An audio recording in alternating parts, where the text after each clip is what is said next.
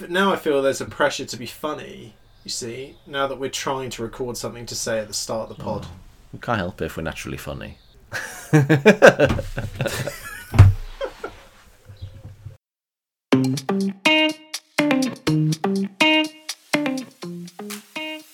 Hello, and welcome to the PR Hub podcast. I'm Adam Tuckwell.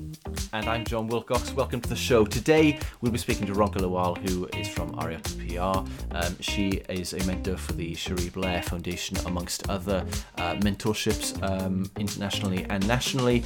Um, she didn't go through the, the sort of more traditional route, um, so her story is absolutely fascinating. Not only that, uh, in light of current events as well, um, you know, we spoke to her about um, the diversity or lack of diversity in the industry as a whole and her thoughts on what can be done to counter that. I mean, a really, really fascinating one um, in, in addition to her sense of entrepreneurship uh, and, and mentoring.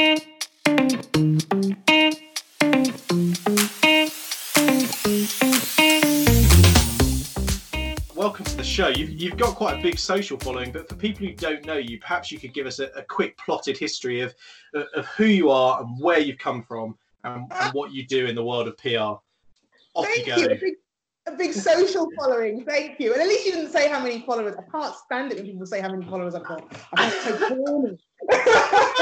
um, but I've been in PR for, I've been doing PR, doing PR, been in PR for over a decade. When I first started my business in my early 20s, I know I still look like I'm in my early 20s, but in my early 20s, it was a marketing, business development, PR, kind of all one stop shop business because I wanted to be taken very seriously because I was so young um, and, and, and quite naive, I have to say. Um, but as the years progressed and I realized A, what my strengths were, B, what, what repeat client business was coming to me for. They were literally coming to me for public relations and media relations and comms, all the other stuff they weren't really coming to me for. And I wasn't really making money from that. I rebranded about four or five years ago to Ariatu PR as it stands, which is a uh, consumer PR, lifestyle PR uh, communications consultancy. Um, primarily, the majority of my clients are within the African and Caribbean community, uh, in this, I should say, communities within this country. Um, but I've had international, so across the African continent, North America as well. But I also have clients who want to get their messaging right when they're speaking to African and Caribbean communities um, within this country. So that's kind of that's become my specialism in, in terms of consumer brands and lifestyle. Um, and what what I think, and I like what you, you said in terms of introducing my social following, because I I I, I enjoy undertaking social listening and I pay attention.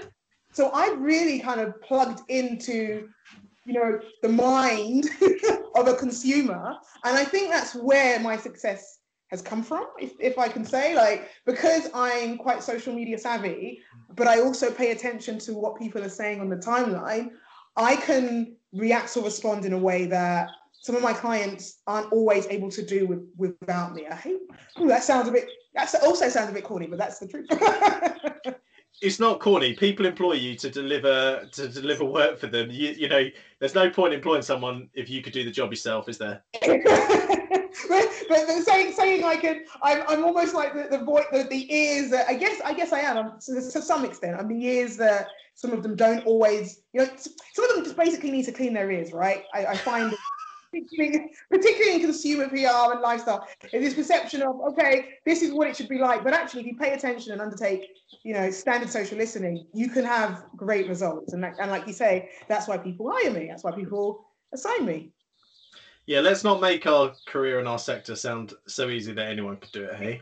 Oh no, let's not do that. My God, jeez. No, definitely not. It's definitely not easy. Oh my it's God. really hard and challenging. It, no, it, it is. It really is. I, mean, I think because we're both, we're all we're all smiling and kind of light-hearted right now, but it is really challenging. Actually, you know, on a serious note, it really is. Yeah. I mean, di- dialing back um, away from uh, before you started Ariatu, you've got degrees I noticed in uh, international business and uh, focusing on, on economics. Uh, what's that? What was that journey from that to going into PR and comms? You know, how, how, how did that sort of come about? So so that's a really good question. So when I when I first so I follow the path the least resistance. I follow the path that you're supposed to follow. You're supposed to follow um, in terms of education and, and doing you know getting all the grades and doing the right the right thing. Um, but I love business. I've always loved business, even before university, before A level. And so I knew I was going to do something businessy. I had a, a particular preference for marketing, but for again, it goes back to what I said earlier in terms of wanting to, to be taken seriously. And I think that comes from the awareness. There's the, there's a perception in um, particularly now I'm going I don't want to speak to all communities within the uh, African and Caribbean community, but like in Nigeria, because I'm Nigerian in origin, um, Nigerian ethnicity. So in Nigerian households, you've got to work really hard to uh, be great, and you know, excellence is key. And it's a term, you know, the term that you've got to work twice as hard to get what you want. So I chose a degree that see appeared to be, and it very what very much was bigger, like bigger than me and bold. So even as he says, I'm very proud of my degrees. International business economics. I got to travel. I did a year in the States but I realized actually by boxing myself in, I was restricting myself to what my actual gifts are, which is communication. You know, and I and I'm, I'm a really good. Commu- I was I've always been a really good communicator, but I, I I I resisted. So I've tried to try to follow the serious path. Not to say communication isn't serious, but I try to follow the very, you know, I've got to economics. Econ is econ is the thing I've got to do. Um, and when I came out of university, I, I really struggled. Um, and as we know, you know, across a, a myriad of sectors, it's it's hard, um, especially for working class, black, first, second generation young people to break into certain sectors. Because I wanted to be, I wanted to be an investment banker. I wanted, I thought I wanted to be an investment banker. So I wanted to use my econ degree to be this big, successful, shoulder padded individual. And um, when I, I just, yeah, I, and I didn't know where else to turn, even though I knew that I was good at, I was good at communications. I was interested in PR. I was actually also interested in advertising. I knew marketing and comms was something I wanted to do, but I kind of steered away from it. But after a couple of years, um, it came from an entrepreneurial desire. I, I don't want to call it a dream, but a desire to start my own business. So I started my business from what I felt what I was good at, basically. Um, and I used elements of my degree. I did my own research into public relations, into PR, into marketing, uh, into marketing and communi- communications, and amalgamated that into an entrepreneurial journey of my own. And that's why I said earlier when I first started, I was quite naive. I mean, we've uh, you're the second uh, guest on the trot now that we've had who you know you've you've both been when we spoke to Carrie Rose from Rise at Seven um, in, in in the previous episode, and you know both of you started your um, your own companies with that drive, that on, sense of entrepreneurship, um, and and I, I wonder what um, sort of triggered that um, sort of determination to sort of go it alone rather than go, you know, the the sort of we've spoken about the typical education route, but you know, the the typical PR route is, you know, you join an agency as a, as a junior, you work you you work your way up through the account management roles, perhaps account director, and then you go, okay, now I'm going to start my own agency. But you mm. didn't do that, and I kind of wonder what what for you triggered that sense of entrepreneurship to sort of step out and go, actually, I'm going to start my own thing. So I, I wasn't happy in my so I had a management position uh, I was working for a fitness company, a health health and fitness big health and fitness company, but I had a management role within that company, right? And it was a it was a it was a very standard business management, personnel uh, personnel and finance um, role. So it was a it was a quote unquote serious job, but it wasn't as serious as the one I want. It wasn't a stockbroker or investment banking job that I wanted. But what I found, even despite having this proper management job, a serious management job. I wasn't happy, but not only was I, was I not happy, you know, it wasn't even just about being satisfied. It was like I don't, I don't think I was my my talents or skills were being used to their full potential. So that's why I started kind of brainstorming. I had a friend who was starting a business at the time, um, many moons ago, and she needed she needed a marketing plan, and she came to me, and it just came naturally because of the business degree I had and the kind of my own research um, I, I started working on it And then I realized, oh my gosh, there, there might be more people like her out there who need my services. Um, so it, you know, I, I, I kind of think, you know, looking back now, it, it would have served me well to perhaps have worked in an agency um, because there's a lot of lessons I learned along the way by myself. Um, I think I would have, I possibly would have uh, gone, I don't know, I don't want to say I would have gone further because I've, I've done very pretty well, very well in my career so far. But I think I would have learned those tough lessons sooner if I'd gone through that, you know, path. I think my fear of applying for agency roles or anything like that was when I first came out of university, it was tough to find jobs in the first place. And I just thought to myself, am I going to go through that again? Like, am I going to go through that crappy period again? Not really. I would rather create something myself, mm. even Kathy. Why I say Kathy on the podcast? yeah, we've heard worse.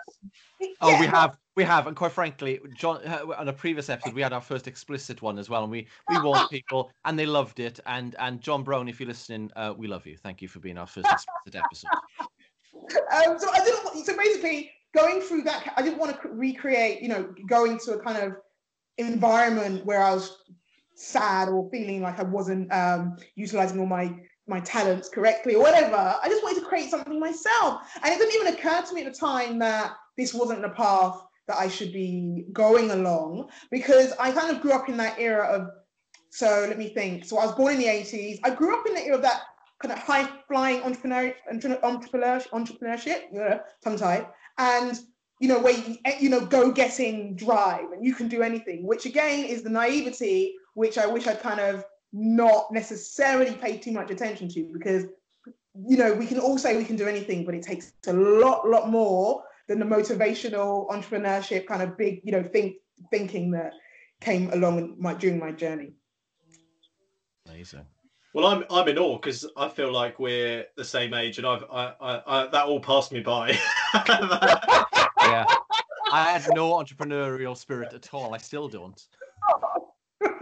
I did. Oh my god. I, I, but I'm not. I'm not. I'm not. I didn't necessarily get hooked on those motivational gurus or anything. But I was seeing, you know, these amazing stories of people who now. I'm not going to name names, but people who now, now, when you look at them, you're like, ah, yeah, no, they're not. They're not necessarily. They're not great, are they? They're kind of wealth hoarding um, capitalists, and they're not. They're not great. But their their stories inspired and motivated me at the time, thinking, you know, I could be great and not necessarily rich. It wasn't even about being rich. It was just being about it was about being successful in my own right and and just yeah just being great in my own right whatever that success looked like i think that's so important that that that idea of, of, of, success is clearly something that that drives you which is which is really positive you you talked about finishing university and thinking of two potential careers one choosing a route in in marketing and the other one of investment banking.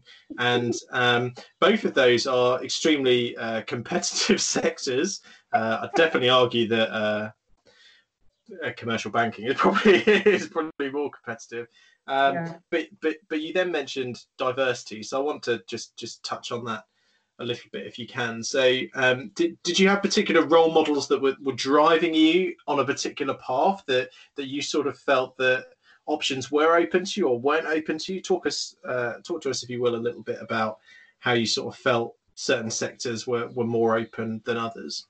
Honestly, because I, you know, I grew up um, working class uh, on an estate in Hackney. Um, loved it. You know, I didn't even realize what that was until I went to university. Until I went to university, actually. Yeah. When I went to university, I was like, oh, okay, yeah, I grew up working class. When I, you know, up until then, I was just living. It was just you. Yeah, yeah, yeah. Multicultural. We were all of, you know, the estate was was was was not great, but it was it was it was a community, right? And we just and I knew, you know, we we were I knew we we had there was lack, but I didn't kind of I didn't really I wasn't as aware until I went to university of how much uh, like there was. Uh, so in terms of role models, all I knew, if I'm being quite frank, is just to study hard, um, get the grades, um, and do well. Like aside from some of the the entrepreneurial people I saw on TV. Um, so the people I mentioned in terms of, oh wow, they can do something great in their lives without even looking at context. I just most of the time you saw you saw the A and the B. Oh, they did this and they did that. Okay, great. I could do it. And then you yeah. kind of scratch the surface and you realize they had like a half a million pound investment from a from an uncle somewhere. yeah, yeah. I didn't realize, I didn't realize all of that until I started to do my, you know, do even more digging. Um, so in terms of role models, I think I, will be honest. You know, my my my community in in and of itself has some great role models of just literally people who are surviving and grinding and just getting on with life, even though life can, you know, slap us in the could could at that time slap us in the face. So those individuals and you know the the aspirational people that I've mentioned. I mean, I'm not naming names because at the moment I'm trying to think of anybody who I like from that generation, and I don't know if I like them. That's fine. We don't want any liable here, you know. Exactly. See, the PR in me is always, I'm always ready. But um, yeah, some of those aspirational people, um, those entrepreneurs, um, on you know, in, in terms of so the social uh, atmosphere, I guess there were a few, a handful of politicians, um, because my parents, you know, were very conscious of making sure that we were not only aware of our culture as Nigerians in Britain, and um, even though I was born in this country, just making sure we knew the realities of life in Nigeria, but also knew the realities of life in the UK and like politically conscious. So maybe, you know, maybe what I'm trying to say is maybe my parents were also role models. Oh my goodness, that's an aha moment. they're there, but maybe they're, they're also they're also role models. yeah. Say say hello in case they're listening. That's lovely. Yeah. I mean, I think that sort of brings us nicely on onto your uh, your your mentoring. Um, you're a mentor as part of the Cherie Blair um, Foundation. Um, can you explain what sort of form that takes? Does it focus on uh, mentoring, um, you know, uh, future PR, uh, young future PR pros? Uh, does it include entrepreneur uh, entrepreneurship and and, and branding? Because you know, we've already touched upon your your sort of social media um, activity, but there's also things like um, uh, who's for dinner uh, blog and, and stuff like that. Which, as somebody who has been spending lockdown, uh, you know, trying to sort of work on new recipes, figure out, try new recipes and new places I want to go and eat when lockdown is over and done with. Uh, I'd sort of dip into into some of your past uh, places, and the next time I'm in I'm in London, and there's a few places I want definitely want to go to. But um, in terms of mentoring, um, you know, uh, what sort of form does does does that take? So with the Cherie Blair Foundation, um, I became a mentor foundation a while ago now, and I haven't been a, an active mentor for the past two years, but for at least two or three years, I was an active mentor. So I'm still on their records as a mentor. But it was in, it's an international program. So what they try to do is match um, a, a woman entrepreneur in the UK, usually with an international entrepreneur. So the two mentors, mentees I've had Actually, both happened to be in South Africa, and both had completely different businesses. One, I, she had a, um, if I can remember rightly, a laughing coaching coaching service. So laughing therapy, which was a very unusual uh, business, but it was interesting. I learned I learned a lot. Um, I think we we we were. It, our relationship was only a year, so the, the mentoring relationship only lasts about a year. Um, so we just did a lot of our mentoring via Skype or email. My second mentee uh, was in fashion, um, and was hoping to open a store.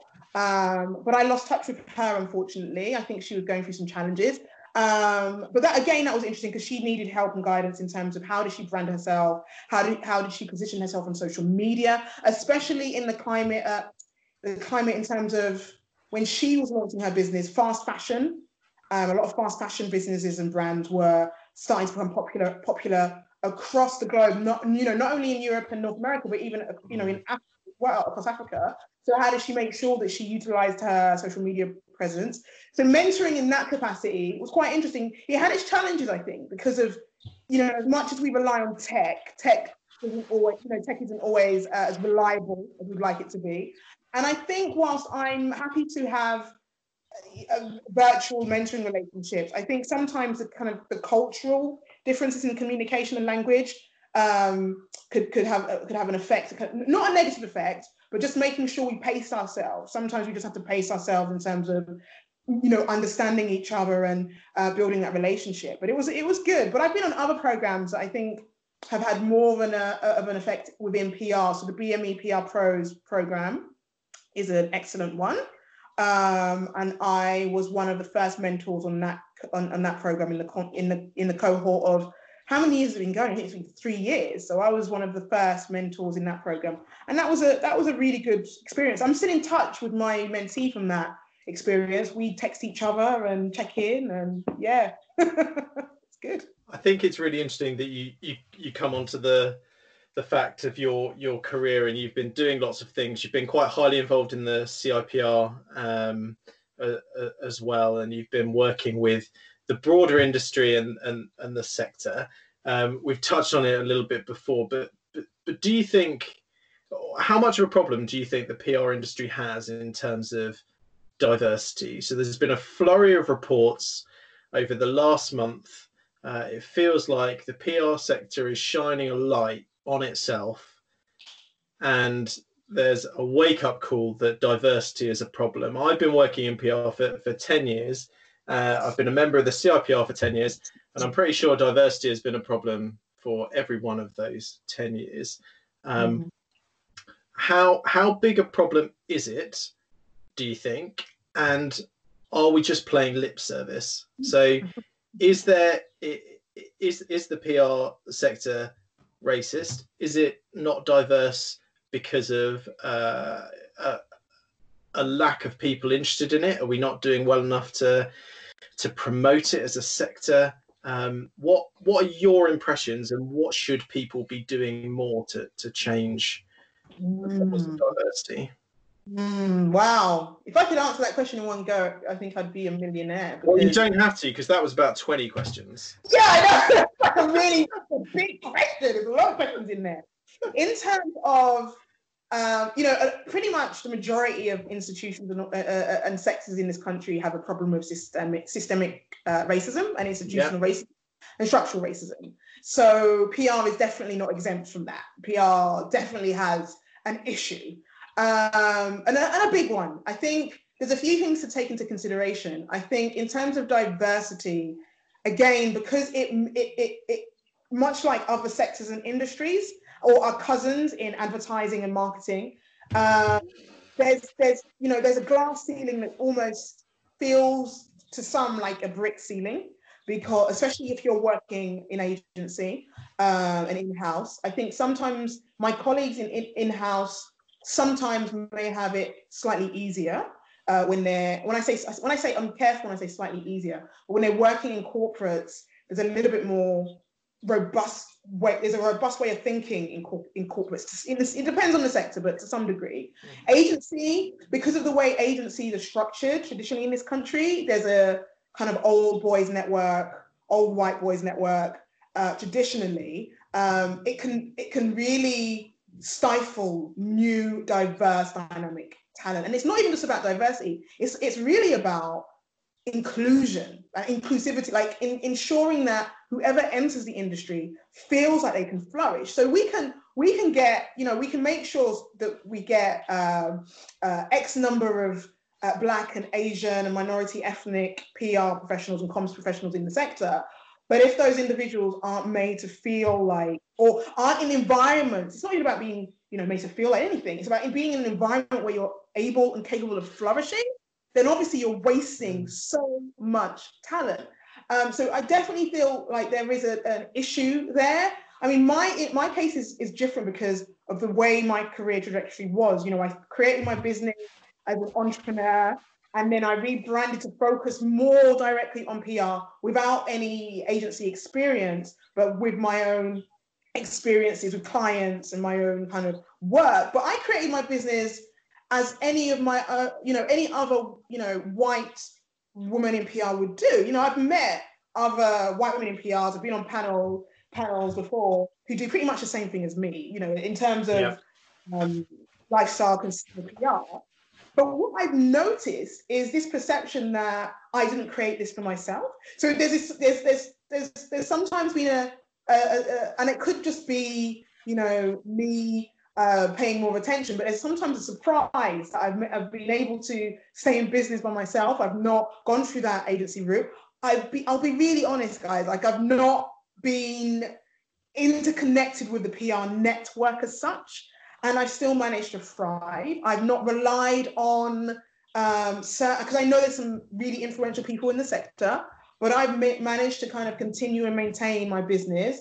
Um, maybe I would have flourished even more if I had been a little bit more intentional with networking in the industry. But because I sometimes felt uncomfortable and I was sometimes made to feel like I was different, or what I sometimes felt was people were asking me more questions about why I was there why I was in a room than some of my other counterparts, where it's like, I'm just doing, you know, I'm literally just doing just doing my work. Like I'm, I'm doing my business. Can I just get on with my business? It felt like sometimes people were trying to pick a pick away and seek to, to question my credibility and my valid my valid my validity as a black woman in PR in this country, especially as an independent PR consultant, as somebody who's standalone, um, who's never had to kind of be pulled by the strings of the upper echelons of the PR community. Um, so I've kind of, I'm, I guess I'm, I'm an outlier in that sense, but I see it. I see it from my own experience, but I also see it from my um, friends and colleagues within the industry that there's just a serious issue. There's also, you know, this perception of because of the lack of diversity, right, and because there are programs that are supposed to help bridge that gap, there's an infantilization of Black PR pros, uh, PR and communications pros, because people automatically assume that we must have had some help somehow. We couldn't have made it by ourselves. When that's not always that's not the case, um, and that's part of that. I, I, I call it conscious, but I know people say it's unconscious bias. But sometimes I think it's conscious because you wouldn't, if it wasn't conscious, you wouldn't ask anybody else the questions that black PR pros tend to ask. yeah, th- that that almost sounds like um, uh, people are being discriminating against the perception of positive discrimination, almost, which is that's that's just that sounds that's weird, right? Why why would and, and, surely that's just an indicator of of as you said the sort of um, the the racism that's found in the industry. Yeah, pretty much, pretty much. I mean, there's there's lots of stories, and obviously I can't recount all of the stories that I've heard, but there's lots of stories that are really quite disturbing within the industry. And I think now because we're in lockdown and because you know we've seen um, we've seen what's going on in the states, there's there's situations happening here, Belly Mujinga.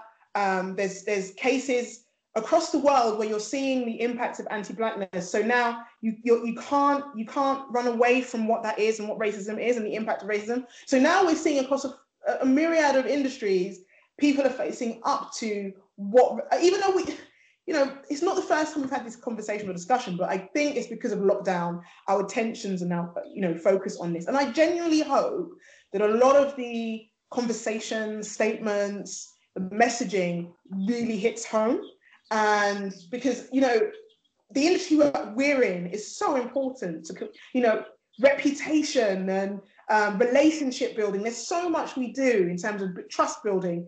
So it's so important that we ensure that the industry itself reflects the diversity of the world in which we live in. But until it does we're going to get you know a lot of these organizations that have agencies that are very good representing them undertaking ridiculous PR missteps because they're just not on either side. They're not diverse and they're not inclusive. So we just we just need to.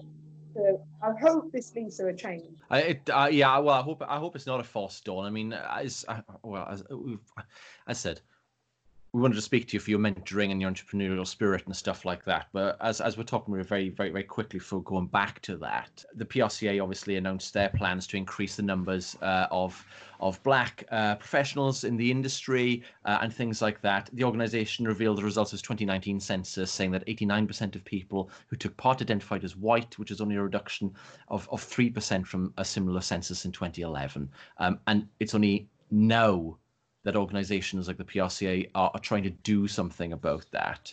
Um, you, you, spoke about an old boys network uh, earlier on. I mean, the PRCA and CIPR are, are, are very guilty of being key members of that old boys club, aren't they? It's it's it's time for them to really sort of move on and and and and well, you know, crack down on on on crack down on breaking up, but you know, sort of breaking down that network and and and, and facilitating greater access, isn't it? One one thing I will say is, you know, there's only so, and I'll, you know, there's a caveat because I was on the board of the CIPR, but I, I I'm, I'm, I'm going to be really honest. I do agree that to some extent, me, you know, there's members of the, each of those organizations do uphold that network. I don't necessarily, and perhaps the CIPR does, perhaps the PRCA does as well. I do think they're they're trying. They've been trying to make changes, but the members themselves also have to speak up and implement those changes. There's only so much that those organizations can do. So I do believe that there, there's been initiatives put in place. Perhaps there's not been enough energy behind those initiatives. So yes, I think those organizations need to do more. Sure.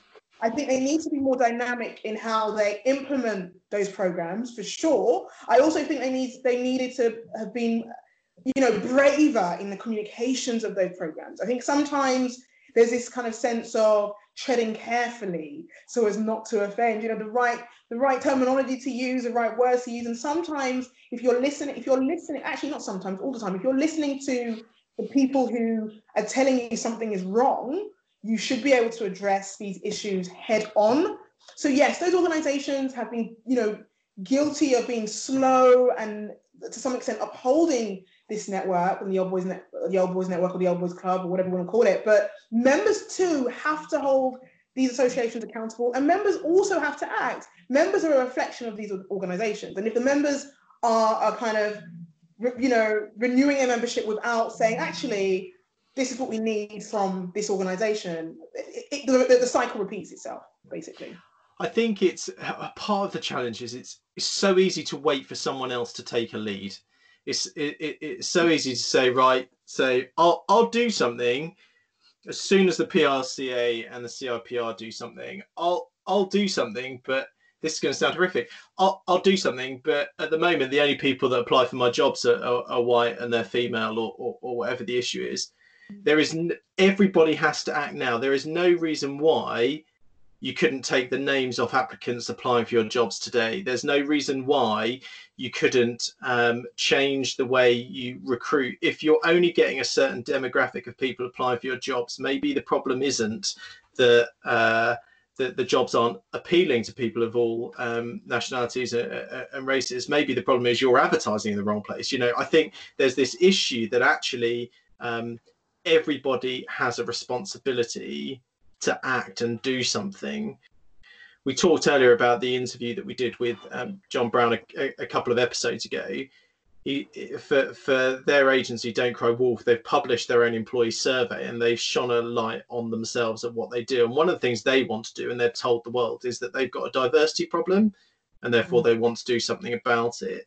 And I think one of the key things that any um, senior leaders in, in comms um, who listen to this um, must think is that it, it, it's your job to act. It's your job to do something. You can mm-hmm. make a tangible change tomorrow mm-hmm. when you get in the office mm-hmm. to, mm-hmm. to make an impact and don't use other people's inaction as an excuse for yours. Mm-hmm. Absolutely agree. And I think, you know, there's always going to be an excuse. Um, there's always going to be another excuse. There's always going to be uh, something. I think if you if you identify what the issue is, if it is a pipeline, for example, if it is the case that you know you're in a part of England where the uh, demographic, you know, makeup of that, that that town or city just genuinely doesn't have the population, you know, does not, you know, meet the diversity of the entire population, look at okay how can you partner with local universities? Because most of universities in this country are pretty diverse or at least reflect the diversity to some degree to some degree of this country. Not all but some of most of them.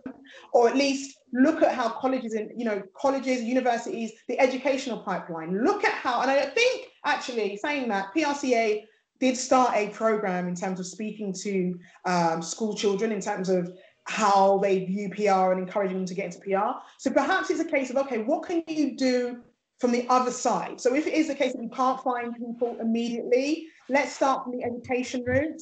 Let's start educating young people from a range of racial backgrounds and ethnicities uh, in terms of what PR and, and, communications is and how they can get into that career. What are the other things you can do beyond, actually beyond mentoring, sponsorship, right? So if there's a really good opportunity in your organization, now it's we're in an age and an era that's not difficult to pinpoint talent. And I've mentioned a couple of resources, but BME PR Pros is one. There's another resource called um, uh, Black, Black Comms in the UK or UK Black People Black PR the PR and Comms um, network. There's Black Women in PR. There's a few resources where you can identify talent and headhunt for yourself if it is the case that you need to headhunt people and directly approach people where possible. Obviously, don't poach talent from agencies that, uh, that might not want you to poach them, but start to really pay attention. And one thing I have noticed is this inability to, or it's not even an inability, it's a lack of desire and will to network outside of one's comfort zone. So you guys have done a great job actually. You you approached me, you, we, we're connected on social media. I'll be honest, there's very few others, there's only a handful of other white PR professionals who I've not necessarily met in perhaps a CIPR capacity or a, a, kind of panel setting. So outside of that, there's very few who just connect with me. Just, you know, just let's just connect like we're on the same level. And I think, you know, it will really help if we start to widen out our network and just connect with each other and just you know, break out of that comfort zone. I don't know if it's a comfort zone thing, but it's something that I find is quite odd, especially when I attend industry events, awards events. It's this very strange kind of, yeah, energy of, of keeping in a bubble of, yeah, I don't know. Let me be careful. A, no, no, no. I agree. It's it's a clique and it's a club, and it and it and it's a network. And I think I, I'm I'm trying not to apologize for, for people that did, but the number of people we interview on this podcast who just confess that they're actually massive introverts, right? They're actually introverts and they struggle to. So I used to work with them and I've, I've met them before. So they're safe people to talk to. What, you know, actually, if we're in a room full of introverts, let's just all go and talk to other people, right? We can go and, and meet people. And it's, you know, you, you never get, you, you never get to, to, to learn and, and develop unless you go out and, and force yourself to, to, to meet and engage with new people. It's so important. Absolutely. Absolutely agree. Um, I want to take you back to something you said, a phrase earlier on, um, which was uh, social listening.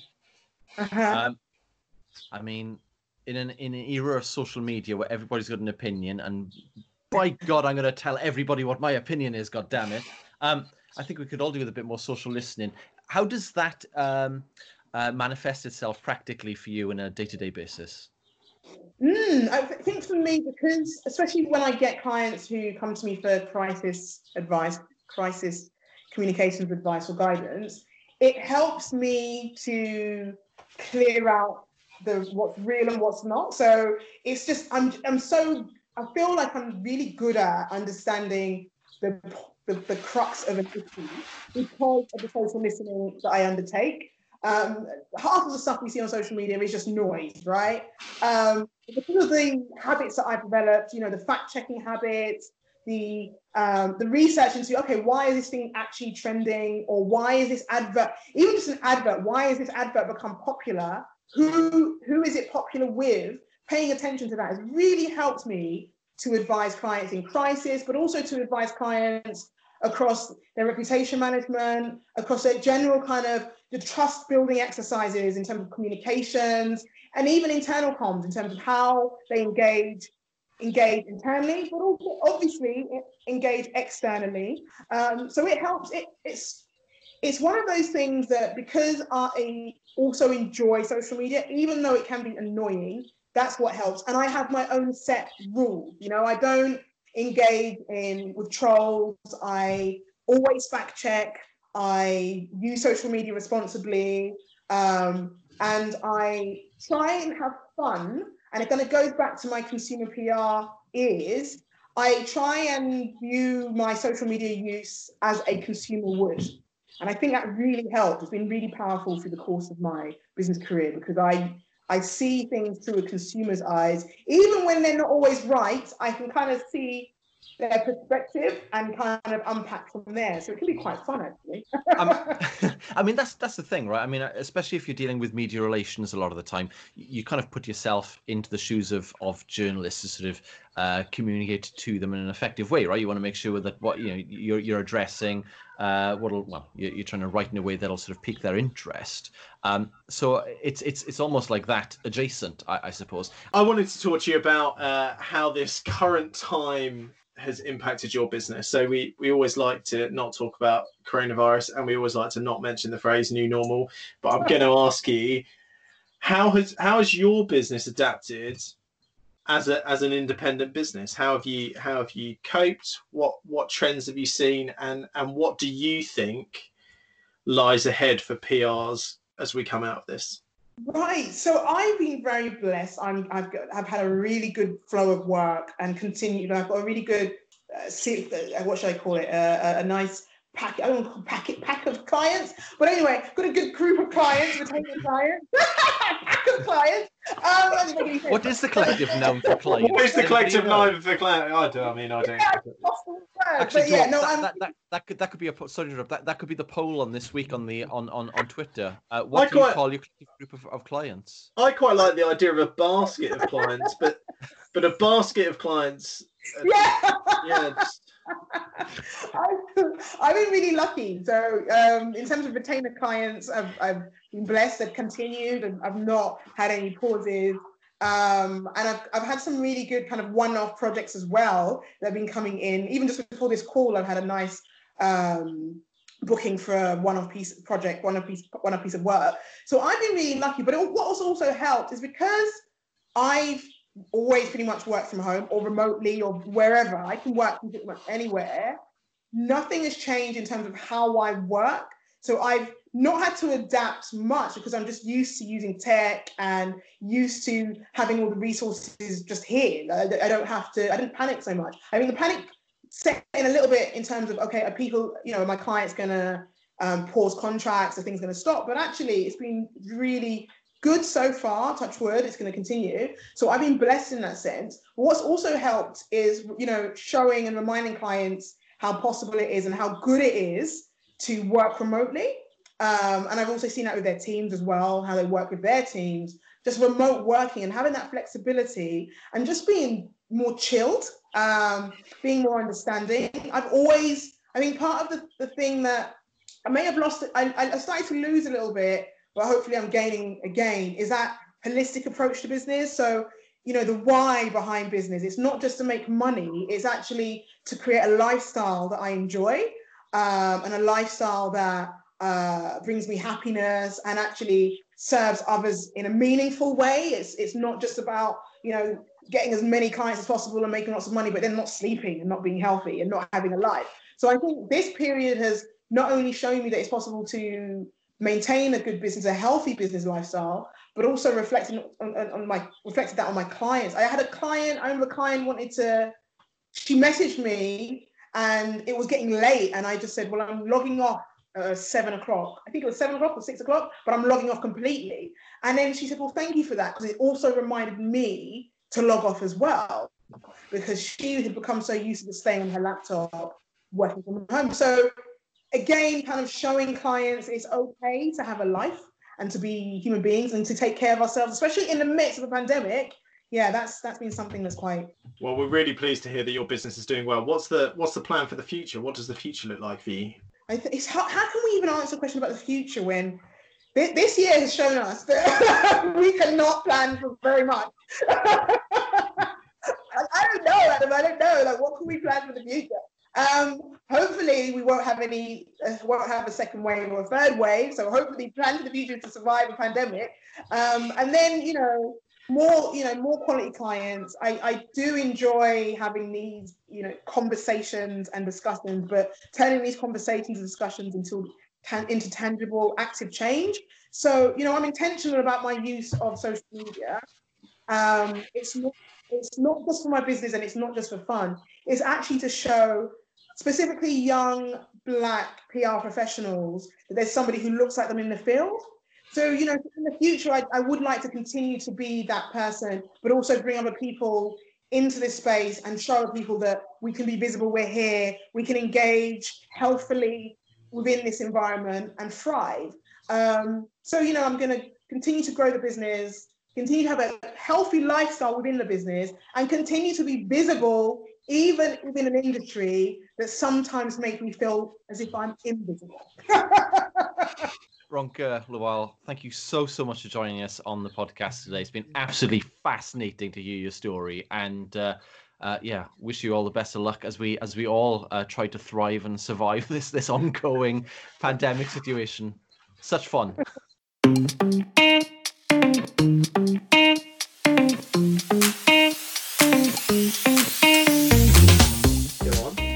something. Okay, here we go. We got the results of our poll, of our of our reality TV poll. I'm on tender hooks, Jon.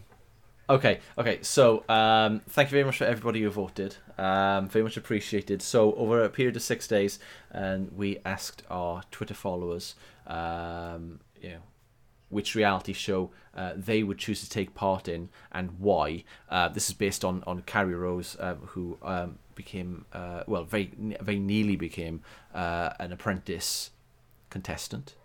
So we put four choices, and obviously there's the opportunity to retweet and reply and give an, an alternative if you so wish, if it's the Great Sewing Bee or whatever it's called uh, instead. But the four options were Big Brother, I'm a Celebrity, uh, The Great British Bake Off, and of course, one of my personal favourites, RuPaul's Drag Race. So, and I know Adam was one of the people who voted uh, that he'd take part in Drag Race um, because I'm. Sh- you got the legs, ads. You've got the legs for it. I do. They are my best Uh, feature. There you go, exactly. Um, and there was there was a clear winner in this. It was Bake Off, uh, which I'm I'm so happy for. Fifty three percent of people voted said that they would like to take part in Bake Off out of the th- out of the four of them. Um, Drag Race came in last, thirteen percent, which is amazing. I think more people need to watch it. And a big congratulations to Carrie Rose because their agency has just celebrated their, their first anniversary just a week after we released the pod, which is which which is wonderful news. I think it's really exciting. She she was incredibly open and uh, passionate about her business and her sector. But one thing that really impressed us was how open she is to to share what she has learned with, with other people. So it was quite a quite an inspiring example, and I, I'm I'm pleased that she didn't end up as an apprentice star, and I'm sure she's much happier that she didn't. Oh, definitely, definitely. I mean, I think. Uh, oh, by the way, how was your Rise at Seven bottle of gin? Oh, I think mine's in the post. I think mine's in the post as well. Although to be fair, if it's not too late, I prefer bourbon or perhaps some vodka, just in case you're listening, Carrie. Um, we're not we're not envious of those who received a bottle of gin, honestly. Um, but uh, many congratulations on the first anniversary of uh, Rise at Seven, and I'm sure you guys are going to go from strength to strength as well.